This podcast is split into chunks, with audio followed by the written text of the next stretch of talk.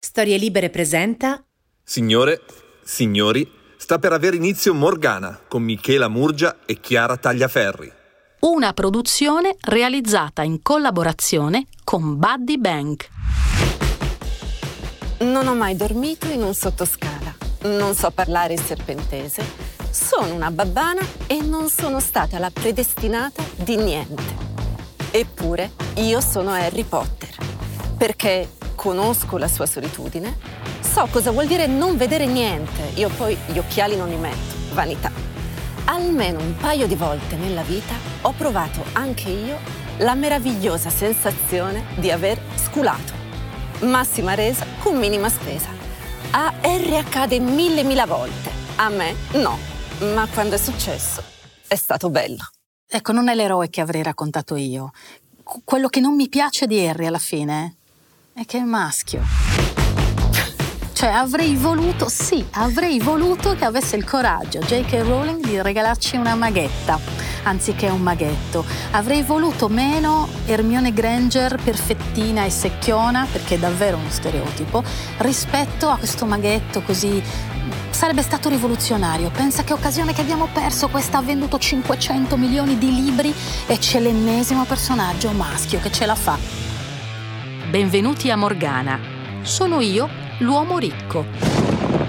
Storie di donne che non hanno avuto bisogno di sposare l'uomo con i soldi.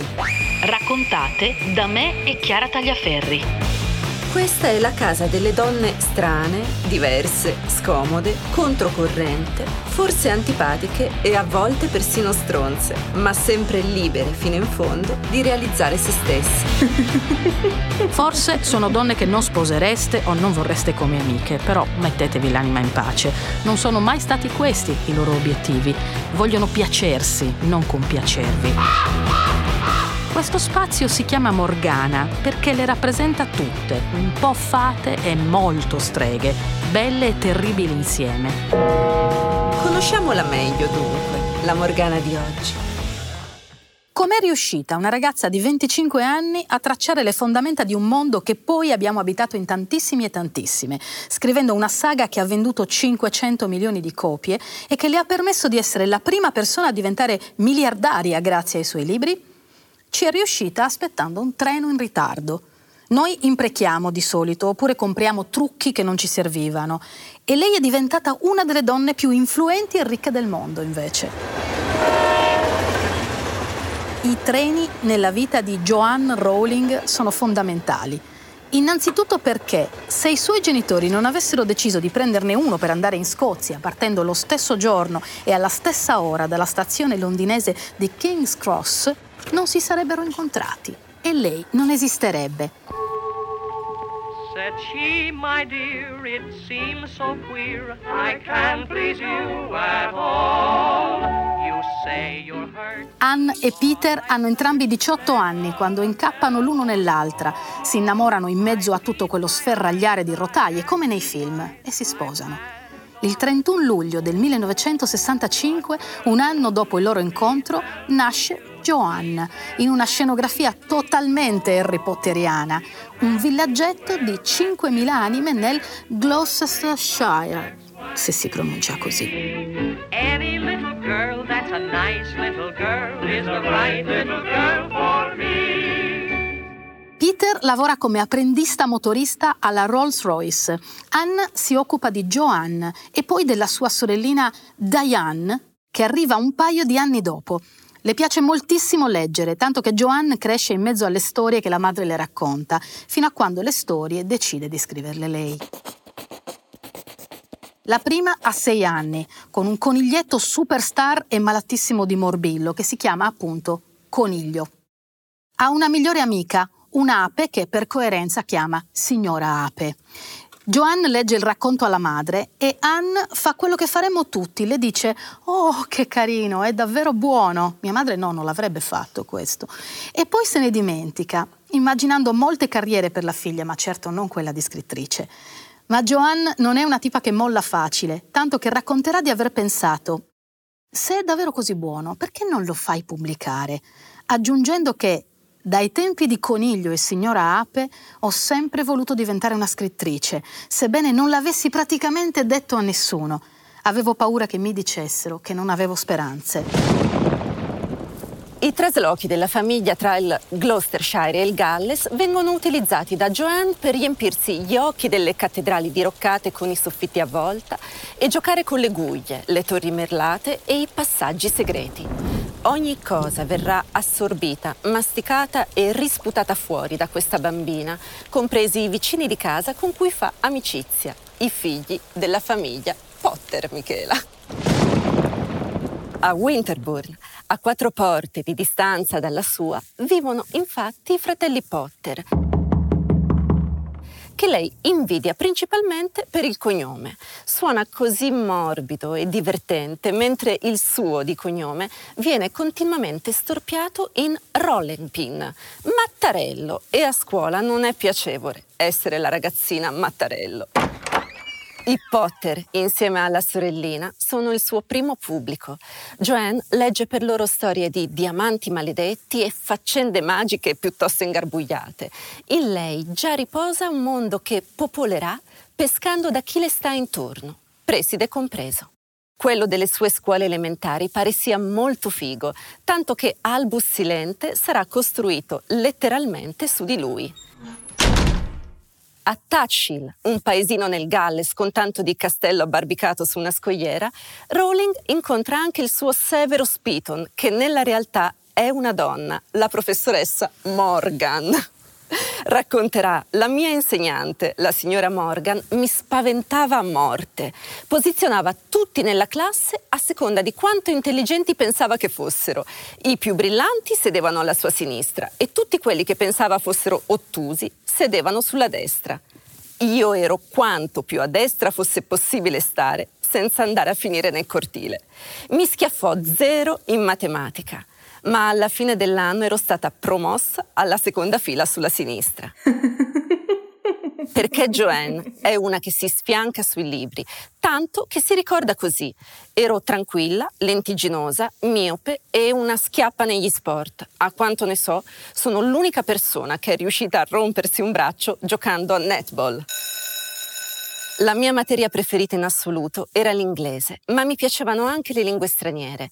Raccontavo ai miei amici, tranquilli e studiosi come me, delle lunghe storie appuntate durante il pranzo. Di solito ci vedevano tutti compiere azioni eroiche e audaci che non avremmo certo compiuto nella vita reale. Eravamo tutti troppo secchioni. Insomma, una nerd in costante ansia da prestazione, una Hermione senza coraggio, pazza dei libri di C.S. Lewis e Jane Austen. All'Università di Exeter, nel Devon, Joanne studia letteratura francese e filologia, ascolta gli Smiths, legge Tolkien e Dickens e si specializza in look alla Siouxsie Sioux, la cantante del gruppo Siouxsie and the Banshees, grandi giochi di cajal, capelli super punk e nerissimi, molta pelle e colori fluo. Iniziano i viaggi. Un anno a Parigi dove insegna inglese, poi Londra dove lavora per Amnesty International e arriviamo al 1990 e al treno che Joanne, per nostra fortuna, prende, ma prima lo aspetta per quattro ore. In questo periodo abita a Manchester, dove fa la segretaria alla Camera di Commercio. Tutto serve nella vita. Pensi di essere finita in un libro di Kafka e poi anni dopo ti trovi a utilizzare quella burocrazia asfissiante per spiegare come funziona il Ministero della Magia. Di quel periodo ricorda, chiunque abbia lavorato con me può dire che sono la persona più disorganizzata della Terra e ne vado fiera.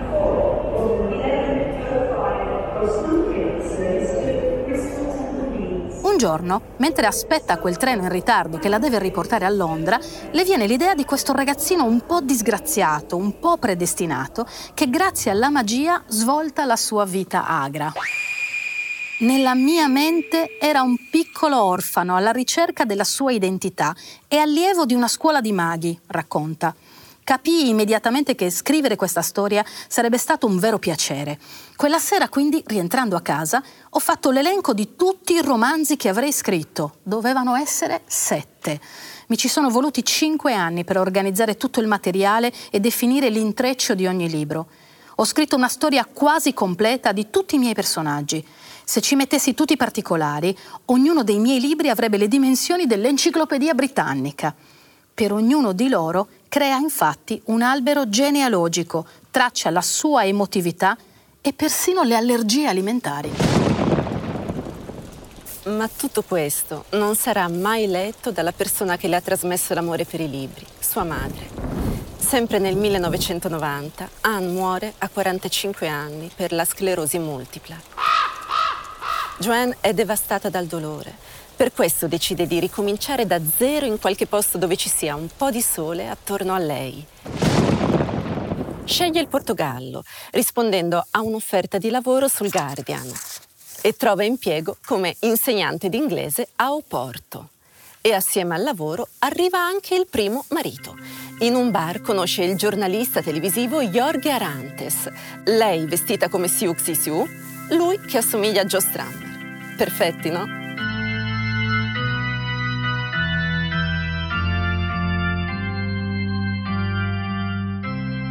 Come se non bastasse, parlano tutta la sera di Jane Austen e lei pensa che se il colpo di fulmine ha funzionato per i suoi genitori, perché non può funzionare anche per lei? E qui, cara Joanne, ci intromettiamo perché l'azzardo del colpo di fulmine che va a finire bene nella storia di una famiglia statisticamente può realizzarsi giusto una volta.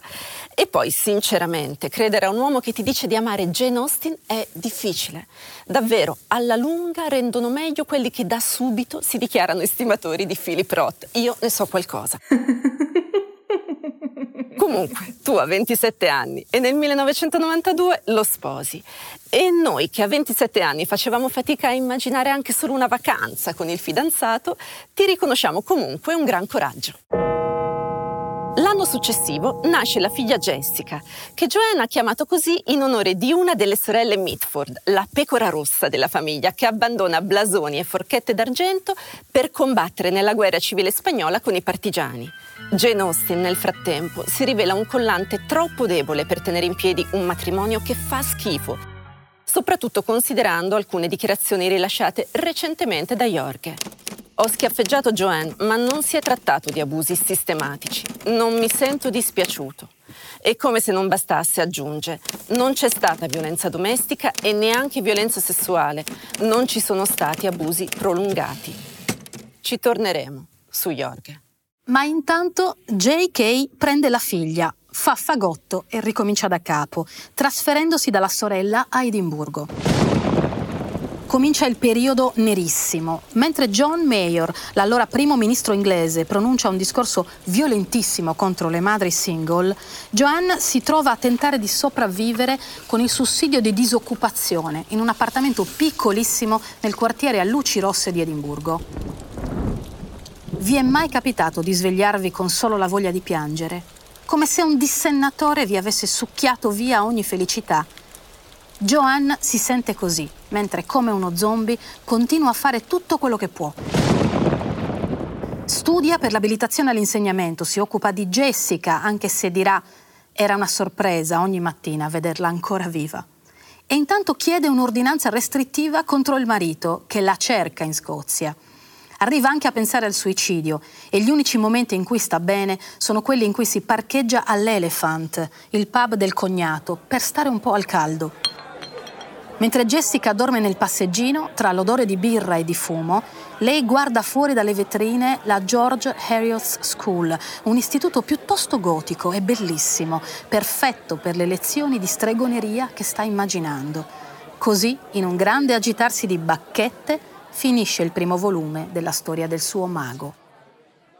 Depressione e povertà sono state le molle del mio successo, dirà molti anni dopo, ma per il momento sta ancora battendo a macchina due copie del libro appena terminato, Harry Potter e la pietra filosofale. Nel 1995 Joanne sfoglia le pagine gialle alla ricerca di un agente letterario. Il primo tentativo va male il manoscritto le viene restituito, mentre il secondo agente, Christopher Little, che lei ha scelto per il suo cognome che le sembrava così carino, accetta di rappresentarla. In realtà anche Little avrebbe scartato la sua proposta se non fosse stato per una sua collaboratrice, Bryony Evans, che trova quel mondo un po' inquietante molto magico assolutamente irresistibile. Christopher fa comunque presente a Rowling che l'impresa è ardua. La lunghezza giusta di un libro per ragazzi è di 40.000 parole e lei gli ha presentato un tomo da 90.000, ma ci prova lo stesso. Lo invia a 11 case editrici e riceve 11 rifiuti. Fino a quando lo chiama il presidente della Bloomsbury di Londra. Ha fatto leggere i primi cinque capitoli a sua figlia Alice, che è impazzita. In un mondo di uomini che non riconoscono di essere seduti su una miniera d'oro, Joanne viene salvata da una donna e da una bambina di 5 anni. Gli uomini si arricchiranno vergognosamente, ma Rowling ancora di più. Prima dei soldi a palate, però, la casa editrice pone una condizione. Pubblicherà il libro solo se Rowling maschererà il suo nome per renderlo senza sesso, no gender. Le viene infatti detto che le scrittrici allontanano i giovani lettori maschi che sono diffidenti nell'acquistare un romanzo di una donna. Meno male che c'è qualcuno che lo ammette. Così Joanne opta per tenersi la J, a cui aggiunge una K, che era l'iniziale del nome della nonna, e poi JK richiama vagamente J.R.R. Tolkien, dunque può funzionare. La tiratura è bassa e Little consiglia a Joanne di continuare a cercarsi un lavoro vero, perché così non può pensare di campare. Quello che succede dopo lo sappiamo tutti. J.K. Rowling ha venduto centinaia di milioni di libri, diventando più ricca della regina Elisabetta. Come ci è riuscita? È un mondo salvato dai ragazzini, il suo. Certo, ma non è il primo. C'è la magia, ma quella c'è un po' ovunque. Eppure qui la magia è molto più di qualche formuletta buffa e i suoi sortilegi sono decisamente più strutturati di quanto si possa pensare. Gli incantesimi sono frutto della mia immaginazione, dice Rowling. Ho conosciuto persone che, molto seriamente, mi hanno detto che li stanno mettendo in pratica e io, altrettanto seriamente, gli ho detto che non funzionano. Personalmente ammetto di aver pronunciato almeno un paio di volte nella vita tra il lusco e il brusco una vada che davra, la maledizione più terribile che ci sia nel mondo magico, quella di morte. Sapevo che non avrebbe funzionato, ma era il mio modo per mandare al diavolo qualcuno, per farlo sparire. Abracadabra deriva infatti da una frase aramaica e significa creo ciò che dico, il potere delle parole di dare forma alle cose. Mentre Abada Kedabra significa sparisci con questa parola. E da qui alla formula preferita di Voldemort è un attimo. Arriviamo al protagonista. Harry Potter decisamente non brilla per acume. Per empatia forse, ma non per intelligenza. Siamo lontani dai mondi di Sherlock Holmes, c'è sempre il destino di mezzo, non il merito o la capacità. Per questo a Michela non piace tanto. Da solo non esisterebbe. Senza l'aiuto di Ermione, appunto, o Ron o Albus, sarebbe stecchito al primo incantesimo contro di lui. E qui entrano in gioco gli altri personaggi, più amati dell'eroe stesso. Rowling ha dichiarato poco tempo fa, Harry mi manca molto. La cosa interessante è che non è mai stato un personaggio tanto popolare. Ho visto che in un sondaggio solo il 2% dei lettori preferisce Harry. Ci sono tanti altri ovvi personaggi da amare, Hagrid, Ron, tutti amano Ron, insomma, a chi non piace Ron? Harry è come quei figli che nascono ricchissimi senza aver fatto nulla. Viene al mondo pieno di magia e diventa il predestinato grazie a un incantesimo d'amore con cui la madre riesce a proteggerlo anche dalla morte eroi per caso, eroi suo malgrado, tanto che lui tutta quella roba a un certo punto non la vuole più, perché riconosce di aver marchiato a fuoco molto più di una cicatrice. Ha la memoria del male. Quando gli studenti arrivano alla scuola di magia di Hogarth, il cappello parlante li smista in quattro case a seconda dell'indole, Grifondoro, Serpeverde, Corvo Nero e Tasso Rosso. I serpeverde sono le piccole teppe, quelli più indomiti ma che giocano sporco. Harry è terrorizzato di finire lì e in effetti il cappello parlante ha molti dubbi. Albus Silente, infatti, gli dirà sei finito in Grifondoro perché non sono le attitudini che determinano una persona, ma sono le scelte. E questo Rowling sembra esserselo dimenticato un po', ma ci arriveremo tra poco. Harry si porta addosso dunque la responsabilità del bene e la colpa del male e si sente inadatto. Ed è arrabbiato per questo. E la rabbia è un sentimento che ti salva nella saga. Un po' anche nella vita, devo dire. Sirius Black sopravvive alla prigionia nel carcere di Azkaban perché odia ed è importante per un ragazzino saperlo, sapere che la furia ti è concessa, che puoi coltivarla, perché ti sarà necessaria per resistere a molte cose nella vita. Rowling ti dice, qualsiasi sentimento proviate vi salverà la vita. Anche se non saranno sentimenti buoni, nulla di edificante, molto di educativo, perché educa al coraggio delle proprie scelte. E poi i cattivi. Di solito nei libri per bambini i cattivi sono tagliati con l'accetta, facilmente individuabili nel loro essere spregevoli, privi di fascino, mostruosi nel significato letterale del termine. Qui i malvagi sono anche parecchio fighi, intriganti e abilissimi. Tom Riddle, cioè Lord Voldemort da giovane, è milioni di volte più interessante di Harry Potter e ci affideremo a lui se volessimo essere sicure dell'efficacia di un incantesimo. Stephen King stesso, che di male se ne intende, ha detto che la temibilissima professoressa Umbridge, che insegna difesa contro le arti oscure, è l'antagonista più riuscita di tutti i tempi dopo Hannibal Lecter.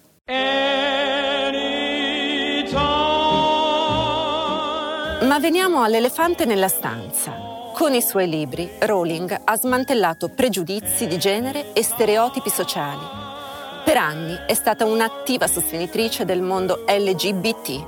A una fan che non capiva perché non avesse dichiarato che Albus Silente fosse omosessuale, lei ha risposto con un tweet. Forse perché le persone gay sono semplicemente persone? In Animali fantastici, i crimini di Grindelwald, il secondo capitolo cinematografico dello spin-off della saga, vediamo un Silente giovanissimo e innamoratissimo di Gellert Grindelwald e Rowling racconta. La loro relazione era incredibilmente intensa, appassionata, una vera storia d'amore, come accade in ogni relazione, che sia gay o etero o di qualsiasi altro genere, quello che è successo è che non si sapeva veramente cosa provasse l'altra persona. Non puoi davvero sapere, puoi credere di sapere. Sono affermazioni potenti, capaci di spostare il pensiero di milioni di persone nel mondo.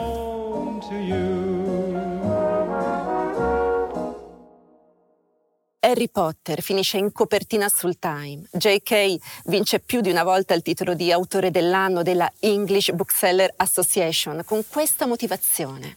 J.K. Rowling è riuscita a superare la barriera che impedisce a un'opera per ragazzi di raggiungere un riconoscimento pari a quello tributato agli autori per adulti.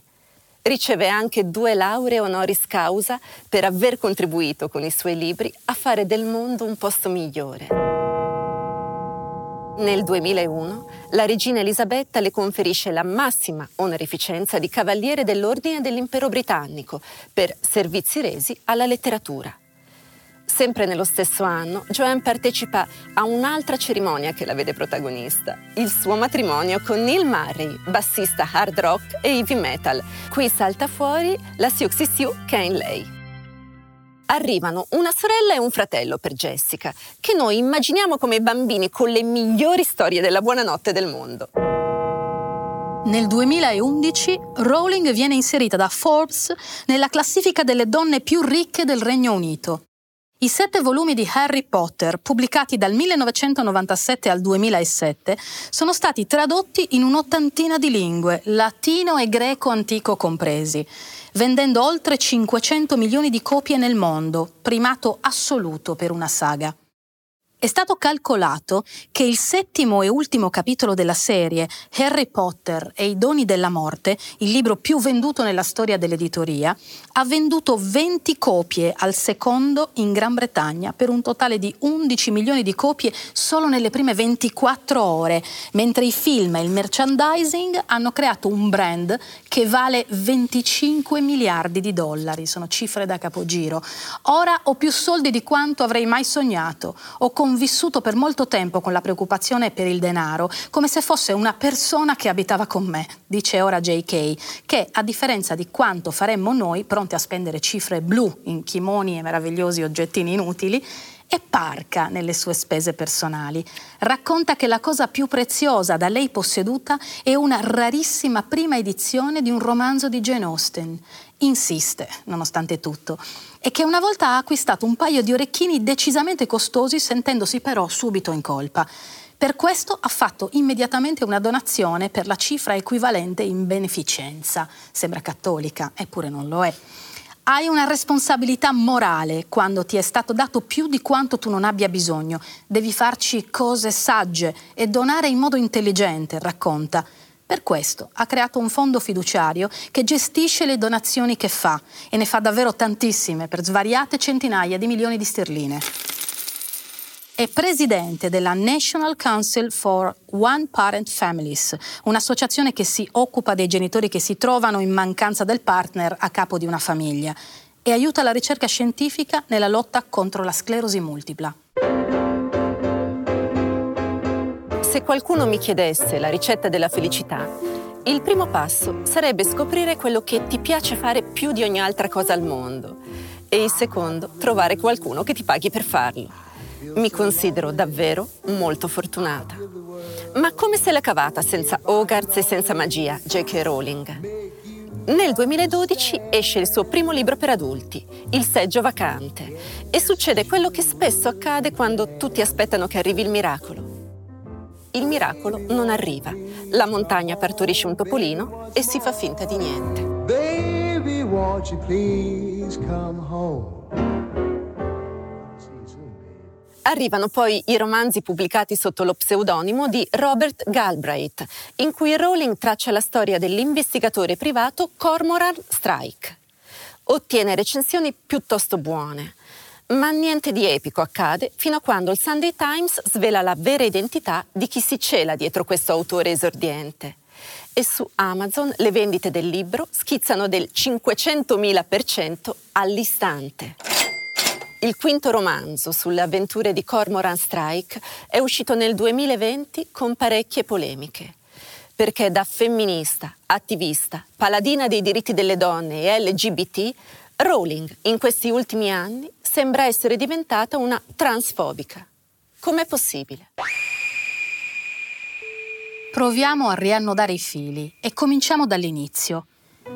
TERF è l'acronimo di Trans Exclusionary Radical Feminist, cioè quella corrente del femminismo che ritiene che le donne trans non possano essere considerate donne. E Rowling, a colpi di tweet sempre più tranchant, sembra essersi guadagnata sul campo il titolo di TERF, distruggendo tutto l'incredibile lavoro fatto negli anni. Prima di mettere cuoricini a casaccio, si sa, è meglio pensarci, perché se hai più di 14 milioni di persone che ti seguono, un tuo mi piace a chi scrive che le donne trans sono uomini con la gonna scatena un casino e i tuoi avvocati possono anche dire che sei una donna di mezza età alle prese con la tecnologia che fa pasticci e ti è partito un like per sbaglio, ma se poi tu rincari la dose e linki sul tuo profilo un negozio online che vende spillette e tazze con scritte come le donne trans sono uomini, difficile credere a una reiterazione dell'errore. Sembra insomma che con Twitter Rowling abbia un'incapacità di controllo del mezzo simile a quella di Trump. Infatti a un certo punto cancella l'account, poi ritorna e nel 2019 sostiene pubblicamente Maya Forstater, la ricercatrice britannica che è stata licenziata dopo aver affermato che il sesso biologico è un dato oggettivo e le donne transessuali non sono vere donne. E arriviamo al tweet del 2020 che scatena l'inferno.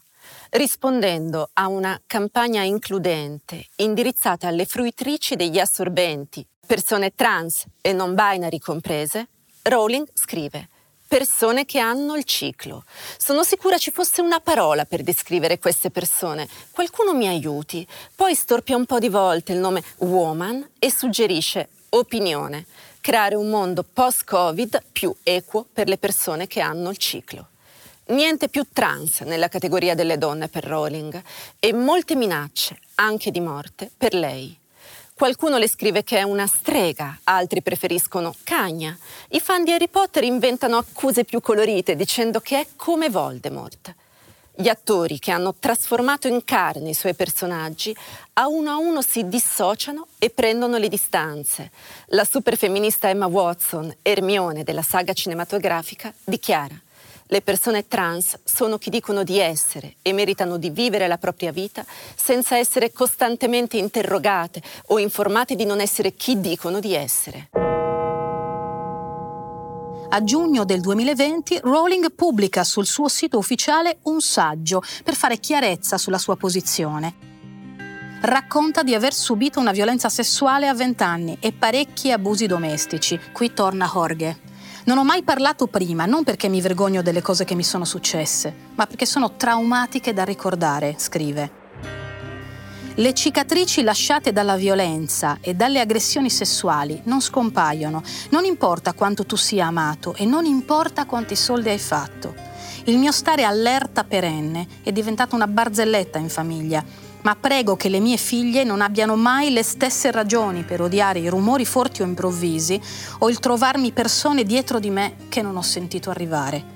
Non lo dico per attirare le vostre simpatie, ma per solidarietà con l'enorme numero di donne che hanno storie come la mia e sono state accusate di essere bigotte perché difendono il diritto delle donne di avere spazi per sole donne. Rowling fa riferimento alla proposta della ridiscussione del Gender Recognition Act. La legislazione inglese, così come quella italiana, permette alle persone trans di cambiare il sesso sui documenti solo a fronte di una diagnosi di disforia di genere che deve essere certificata da esperti. La proposta era quella di rendere possibile l'autocertificazione di genere. Chiunque, in totale libertà, può decidere a quale genere appartenere a prescindere dal proprio sesso biologico e senza alcun atto medico, diagnosi o sentenza. E questo per Rowling è pericoloso. Il perché lo spiega lei. Ho letto che il governo scozzese sta procedendo con i suoi controversi piani di riconoscimento del genere, il che significa in effetti che tutto ciò di cui un uomo ha bisogno per diventare una donna è dire che lo è. Voglio che le donne trans siano al sicuro. Allo stesso tempo non voglio rendere le ragazze e le donne nate femmine meno sicure. Quando apri le porte dei bagni e degli spogliatoi a qualsiasi uomo che crede o si sente una donna, apri la porta a tutti gli uomini che desiderano entrare. Questa è la semplice verità. Rowling fa riferimento ai casi di chi, condannato per abusi sessuali, ha dichiarato di sentirsi donna, ottenendo la possibilità di scontare la pena nel carcere femminile, dove ha stuprato le compagne di cella. I diritti delle persone trans ledono i diritti delle donne? Per Rowling la risposta è sì. E per mettere benzina sul fuoco, in Troubled Blood, l'ultimo capitolo della saga edita con lo pseudonimo Robert Galbraith, L'antagonista del romanzo è un serial killer che si traveste da donna per avvicinare le sue vittime. Insomma, lei dà tutto il suo appoggio alle donne trans, ma il femminismo radicale di Rowling è un femminismo conservatore. Il dirci che la biologia è un fattore discriminante per essere considerate donne ci dice soprattutto che la biologia diventa discriminatoria per le persone trans. I diritti trans sono diritti umani e come tali vanno riconosciuti. Cosa deve accadere dunque? Si torna al solito problema. Muoia Sansone con tutti i filistei? Perché c'è chi auspica un rogo, come in Fahrenheit 451, per lei e per i suoi libri addirittura. Ma su questo noi non siamo d'accordo. L'opera di un autore vale più della vita di quell'autore. più delle sue opinioni, più della sua posizione morale, più persino dei suoi reati. L'opera sopravvive all'autore, dura di più e attraversa i secoli. Quanto fossero stronzi Cervantes o Shakespeare non ci importa affatto quando li leggiamo. Per quale motivo Harry Potter dovrebbe morire perché J.K. Rowling ha una posizione politica non sempre condivisibile da tutti? Noi crediamo che i libri abbiano il diritto di vivere vita propria rispetto agli autori, anche e soprattutto quando la genialità di quegli autori si sposa con posizioni che i loro contemporanei hanno considerato scomode. Non avremo i libri di Oscar Wilde se i suoi contemporanei avessero pensato che la sua omosessualità fosse dirimente per giudicare la capacità artistica e il valore delle cose che scriveva e che diceva. Proteggiamo l'arte anche quando gli artisti non ci piacciono o non tutte le loro opinioni vengono incontro alle nostre. In questo senso J.K. Rowling è e rimane una Morgana, una donna abrasiva che ci fa entrare in contraddizione perché molte cose che dice ci costringono a pensare che il nostro amore per i suoi libri possa essere messo in discussione, che è un po' quello che ci succede con tutte le persone che amiamo che qualche volta fanno delle cose che non siamo in grado di accettare e non per questo smettiamo di voler loro bene. Rowling ha raccontato che le capita piuttosto spesso di sognare Harry e i suoi amici. Era una cosa che non mi succedeva mai mentre scrivevo le loro storie, ha detto. Erano talmente presenti nella mia mente cosciente che non ne avevo bisogno. Da quando scrivo storie su altri personaggi, invece, Silente, Harry e gli altri vengono a trovarmi spesso in sogno. Se sfogliate l'ultimo libro di Harry Potter, vi accorgerete che termina con queste parole. Andava tutto bene. Per anni Rowling aveva pianificato di chiudere la saga con la parola cicatrice, ma alla fine ha deciso di cambiare perché, racconta, la cicatrice, nonostante fosse ancora lì, era diventata solamente una cicatrice. Volevo scrivere è finita, è fatta. E forse quello che ho scritto ha fatto pensare alla gente no, Voldemort non tornerà ancora, non avremo una seconda parte. Il compito di Harry è finito. Rowling ha voluto che Harry facesse pace con quella parte di sé che richiamava il male, come a dire che tutti ci meritiamo una tregua dopo aver molto battagliato con le nostre cicatrici. Andava tutto bene. È una frase che nell'ultimo anno e mezzo abbiamo volto al futuro e ha assunto risvolti inquietanti. Ma Harry Potter, che ha saputo fare molte magie, forse potrà caricare questa frase donandole le aspettative che dovrebbe contenere. Ce lo auguriamo. È con noi per fare la solita chiacchierata alla fine eh, della storia della Morgana di questa particolarissima edizione c'è Drusilla Foer. Io non vorrei aggiungere nessun altro aggettivo o specificazione a questo, perché credo che sia giusto che le persone si autodeterminino anche nel nome e nella definizione. E credo che forse su questo J.K. Rowling non sarebbe tanto d'accordo. Tu lo sei? Io sono molto d'accordo, molto, molto d'accordo perché sono una specie di militante per, per tutti coloro che credono nell'individualità. E quindi l'individualità nasce dall'individuo e quindi forse non servono troppe definizioni per eh, così delineare un individuo eh, ha la libertà no? di raccontarsi, di, dire, di, passare il proprio mondo interiore, le proprie visioni, le proprie convinzioni e mm, quindi direi di stare così, senza troppi aggettivi, senza troppe collocazioni. Ecco, sì sì, io sono sostenitrice del, del, de, dell'individuo. Tu sai che questo è un atto di magia? Questo di voler attraverso la parola e quindi l'autodefinizione, darsi il nome, darsi l'aggettivo, darsi la cornice verbale con cui il mondo deve percepirti è un atto di magia. Io divento quello che dico di essere. Questo è proprio l'abracadabra, creo quello che pronuncio. Siamo tutti un po' magici? Tu di sicuro sì. Beh, bisogna eh, capire quanta consapevolezza si ha di sé, perché c'è la magia che riesce, c'è la magia che incanta, c'è la magia anche che inganna. Quindi nel definire se stessi trovo che la quota di visione di sé, di consapevolezza di sé, sia un, insomma, una discriminante abbastanza importante. E in ogni caso è una magia, qualche volta vira sull'inganno, in qualche, in qualche altro modo invece eh, diventa veramente un incanto. E non è vero sempre questo. Io nella vita sono cambiata molte volte, la mia consapevolezza di me eh, ha assunto così tante sfumature che se io riguardo la ragazza di 20 anni che sono stata, la donna di 30 che sono stata, mh, mm, Oggi ti posso dire sono diversa, non voglio dire che non mi riconosco, ma non sono più quella cosa lì, per cui le mie definizioni nel tempo sono cambiate. Oggi ti direi che sono una certa cosa, a vent'anni quella certa cosa probabilmente l'associavo uh, a qualcosa di lontanissimo da me e nemmeno troppo aspirazionale. La magia, se la magia fosse questa cosa di potersi cambiare nel tempo anche il nome se necessario. Ah, che idea! Mi piacerebbe.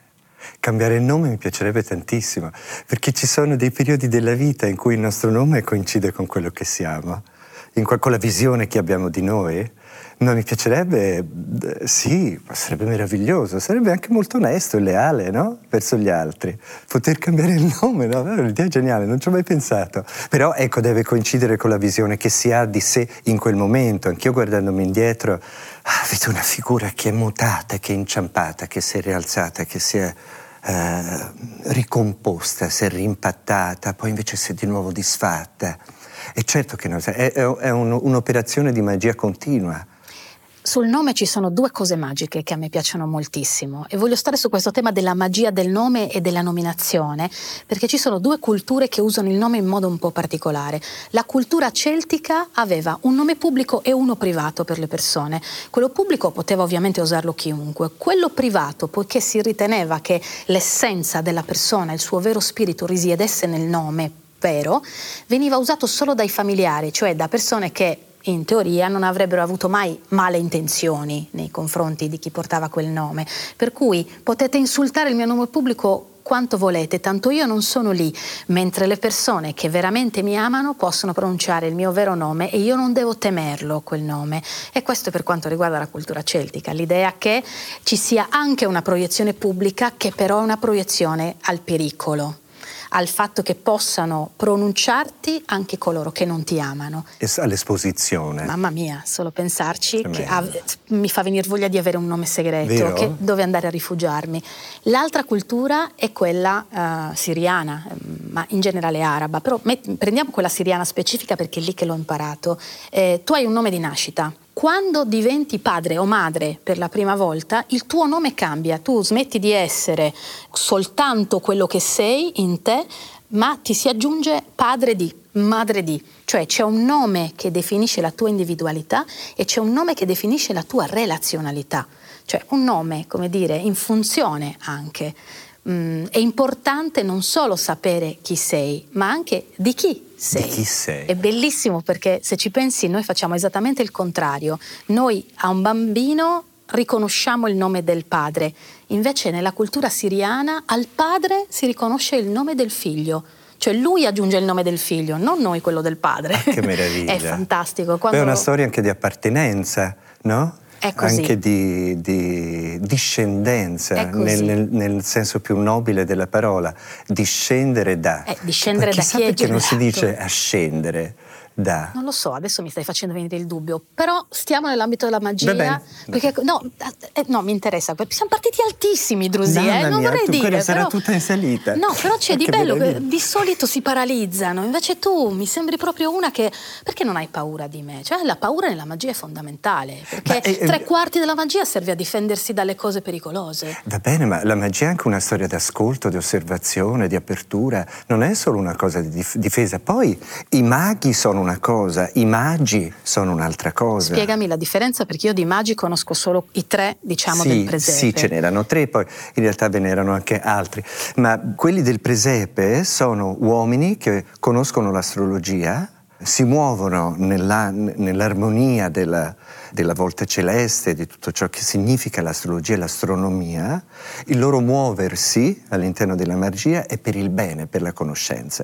Il mago in realtà può agire anche non nel bene, nel, nel, nuocere l'altro. Il mago è un informato, un evoluto, che ha a che fare con una verità che non è rivelata, come lo era l'alchimia, un po', no?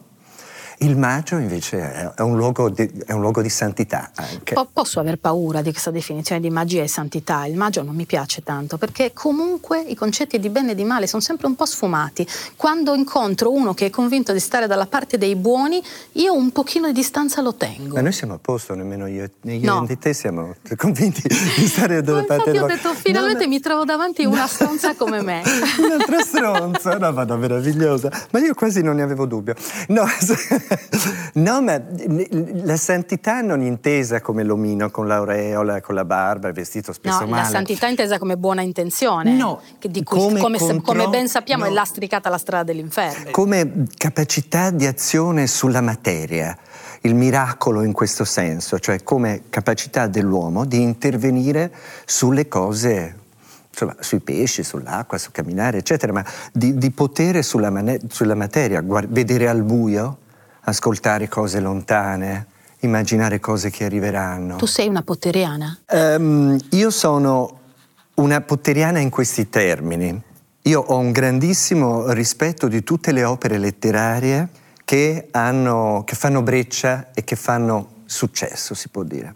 Perché significa che eh, all'interno di queste opere letterarie eh, ci sono tutti i temi di cui in quel momento c'è urgenza di parlare. Quindi, come è stato Hermanès, che è stata una specie di letteratura che è stata no, per una certa generazione, o altri libri, poi scambiano i libri che hanno l'educazione sentimentale o l'educazione all- all'esterno, no? Eh, però ci sono quelli che hanno successo e è la differenza. L'altro giorno pensavo che c'è un libro bellissimo di Honoré de Balzac che si chiama Serafita.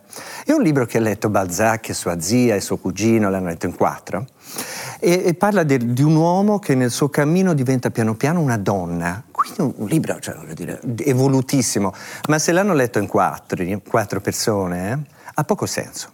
Cioè non posso che ammirare quando un libro come eh, Harry Potter, tut, tutta la serie di Harry Potter, ha questo successo vuol dire che dentro c'è qualcosa di cui si aveva bisogno, al di là poi delle collocazioni, delle polemiche, eccetera. Però l'importanza di un'opera letteraria eh, e del successo di un'opera letteraria è la risposta a quanto il mondo che legge o il mondo che recepisce o chi è spettatore della letteratura e dell'arte ha bisogno di quei contenuti. Sono talmente d'accordo con te che non mi appartiene affatto lo snobismo che spesso segna i gusti degli intellettuali che dicono ah io non leggerò mai Twilight, ah io non leggerò mai 50 sfumature di grigio o di nero o di quel che è, io non leggerò mai questo, cioè l'idea di ritenersi troppo alti rispetto a quello che leggono tutti. Una follia, ma, quello, ma quelli sono intellettualoidi. No, però attenzione, attenzione perché c'è una posizione in questa decisione ed è quella di dire, tenersi a distanza dalla letteratura confortevole, perché se ci vanno tutti è perché si sta bene, questo è il principio.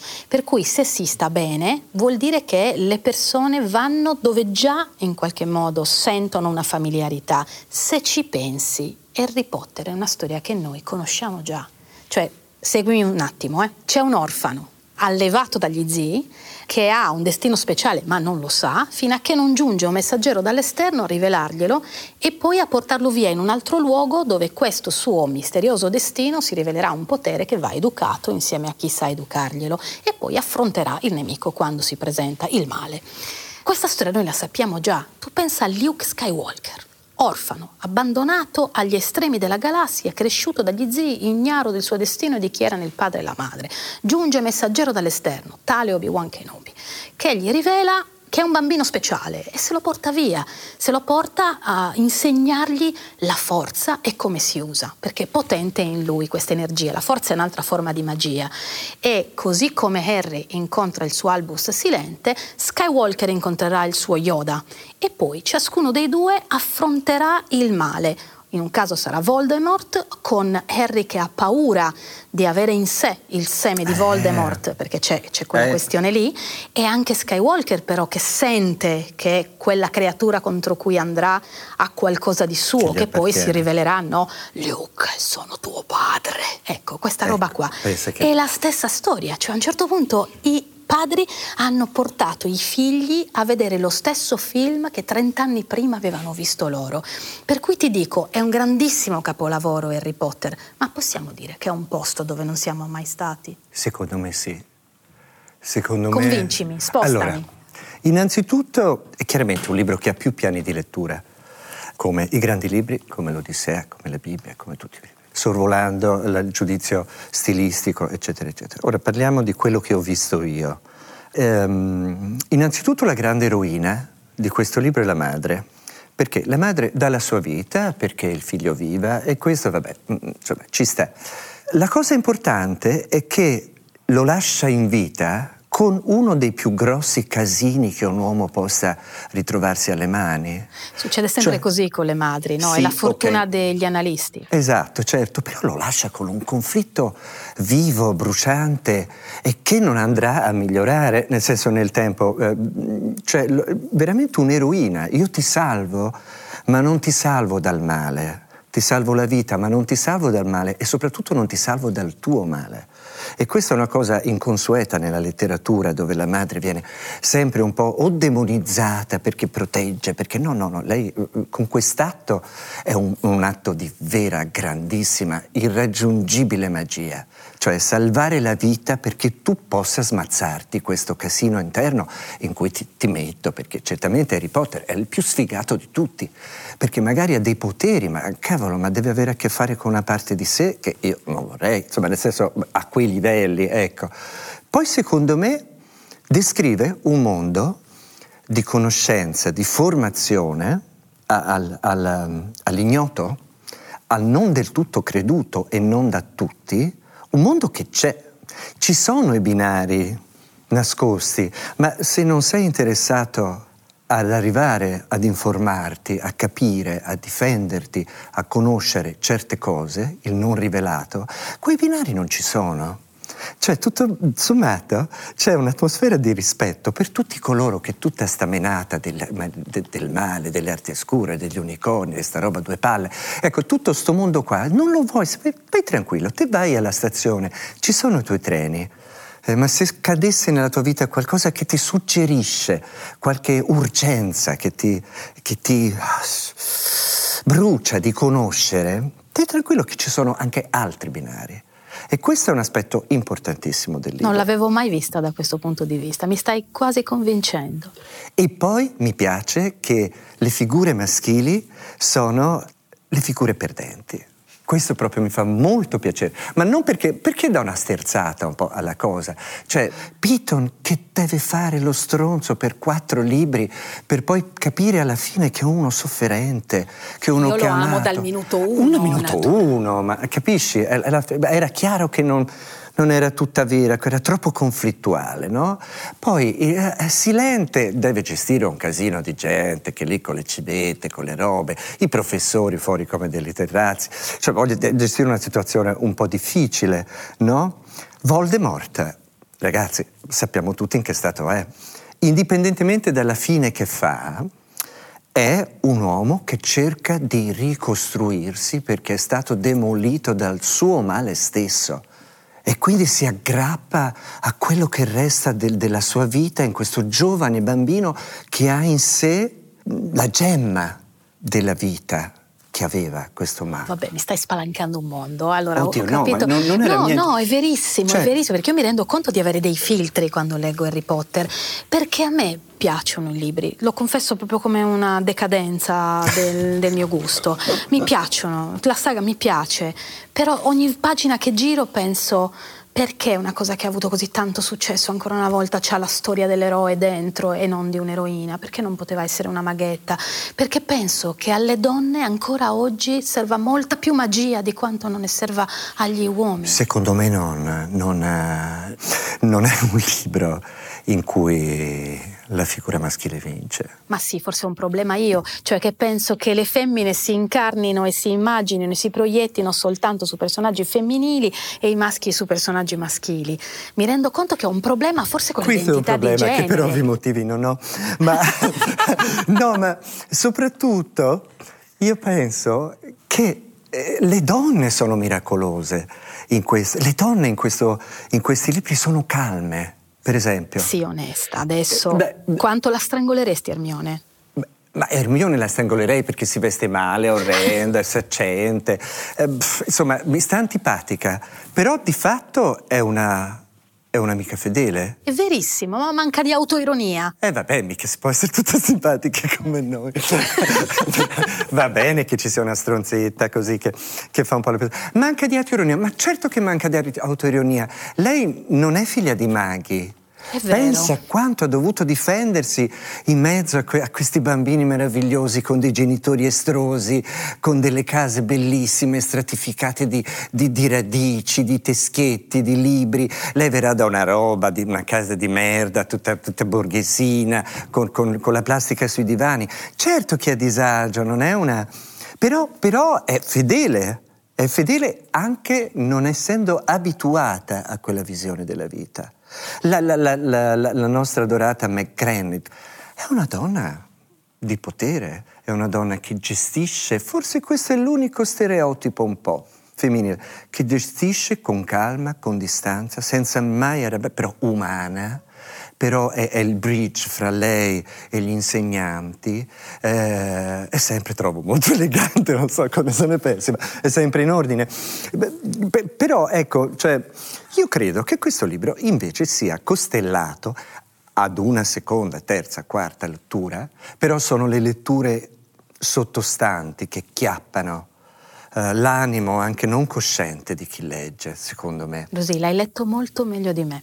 Adesso mi toccherà rileggerlo con i filtri che mi stai regalando. E poi mi chiami e mi dici, guarda, hai detto una cazzata dall'inizio alla fine. No, no? forse sono un no. po' condizionata da questo scivolone TERF di J.K. Rowling.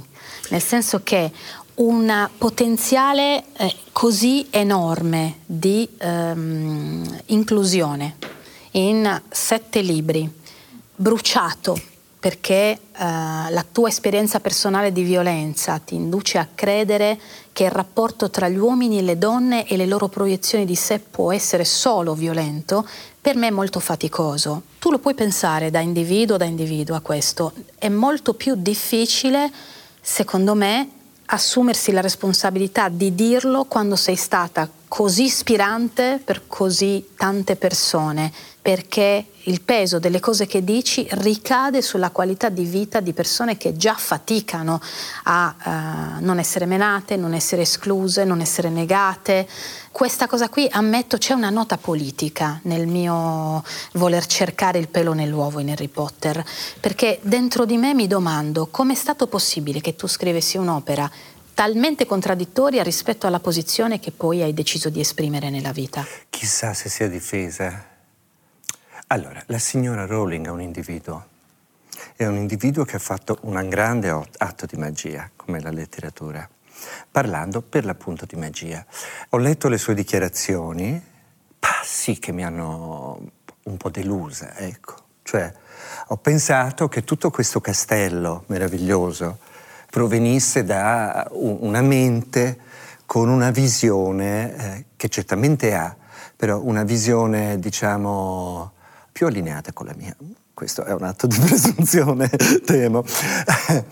Identificarsi Però, nei libri è molto bello, identificarsi negli scrittori è molto rischioso. È brutto, ma no, bisogna, no, non bisogna. Non, Puccini era un puttaniere, uno che scriveva un po' così, Wagner, insomma, cioè, prendere in considerazione e sottolineare certe posizioni di una scrittrice è senza dubbio un atto politico.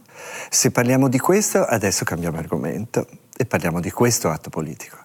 Eh, che non ha a che fare col libro e non ha a che fare col successo del libro, ma solo con la responsabilità di una persona che è molto esposta per, eh, per, un tipo di successo e forse non è all'altezza del suo successo, come Leonardo da Vinci era una mente talmente al di sopra di quello che lui poi praticamente poteva fare. Forse a me non interessa tanto capire perché Rowling ha detto queste cose, quello che mi interessa capire è perché queste cose hanno ancora un peso nella nostra contemporaneità, cioè Rowling esprime una posizione che parte da un dato di verità cioè l'esperienza del corpo femminile è un'esperienza che parte dal giorno 1 della tua vita e ti accompagna sempre.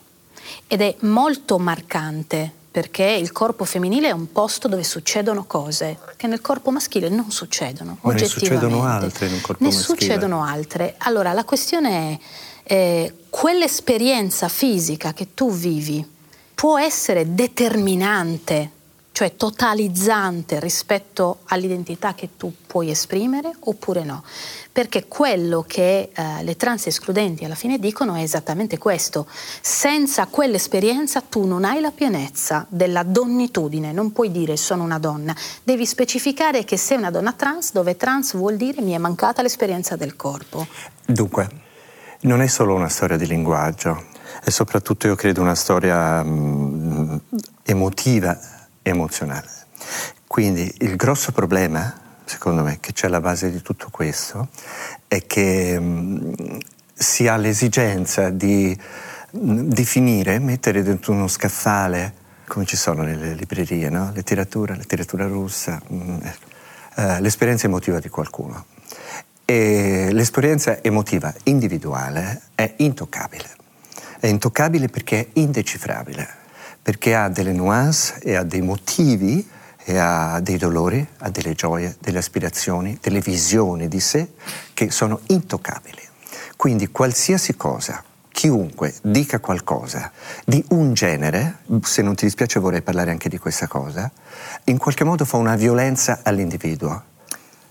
Certo che non sono d'accordo, un, una donna che si opera e quindi fa un percorso doloroso, faticoso, emotivamente impegnativo, colmo però anche di una convinzione e di una, e di una tensione, ecco.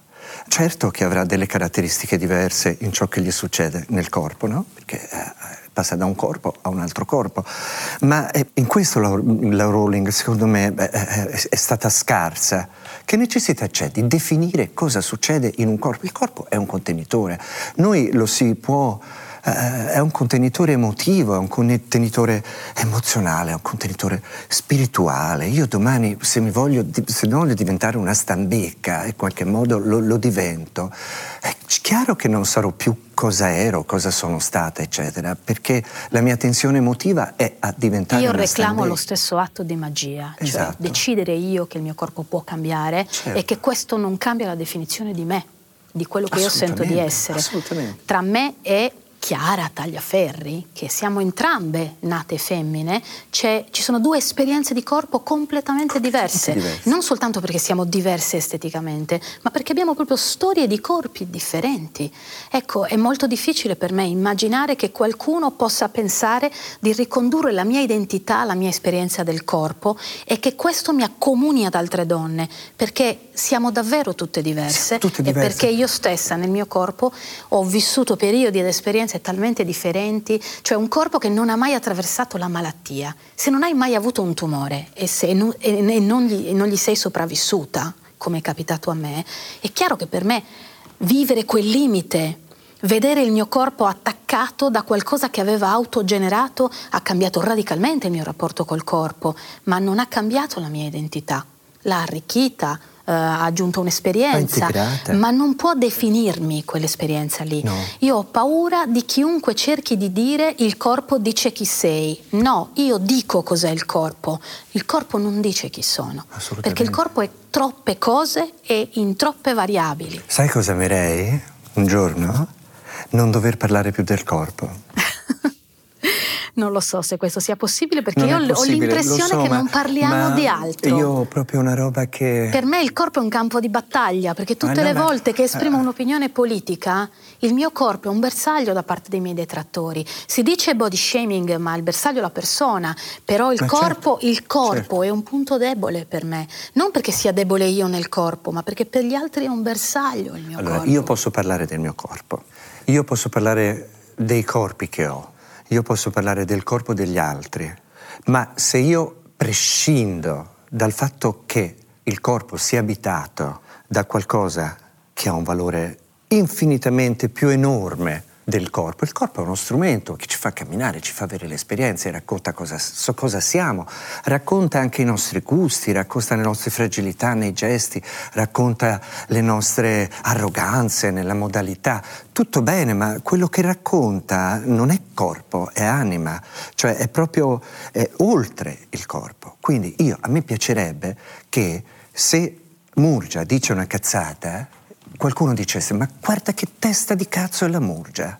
O se la Foer dice una bischerata, nessuno, beh, beh, guarda quella brindellona orrenda, ora per non dire travestita o altro, cioè è importante, eh, è il pensiero, il nostro corpo serve per poter dire un pensiero. Se ci le servono- persone usano il corpo per attaccare le altre persone è perché il corpo è un punto di fragilità per tutti. Se non fosse no, non è- percepito no- come un punto debole, Eh, nessuno lo toccherebbe. Non è l'aspetto cellulare che è Chiaro, è, quel- è chiaro. Ok, È chiaro. ok. Come una roba che a me innervosisce tantissimo. Non vorresti il mantello dell'invisibilità? Tu vorresti per il corpo questo? No.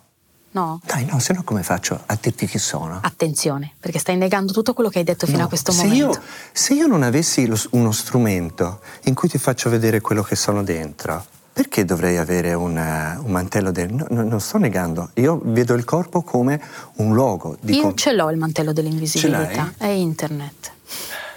Perché attraverso internet io raggiungo ed entro in relazione con persone i cui corpi non ho mai visto.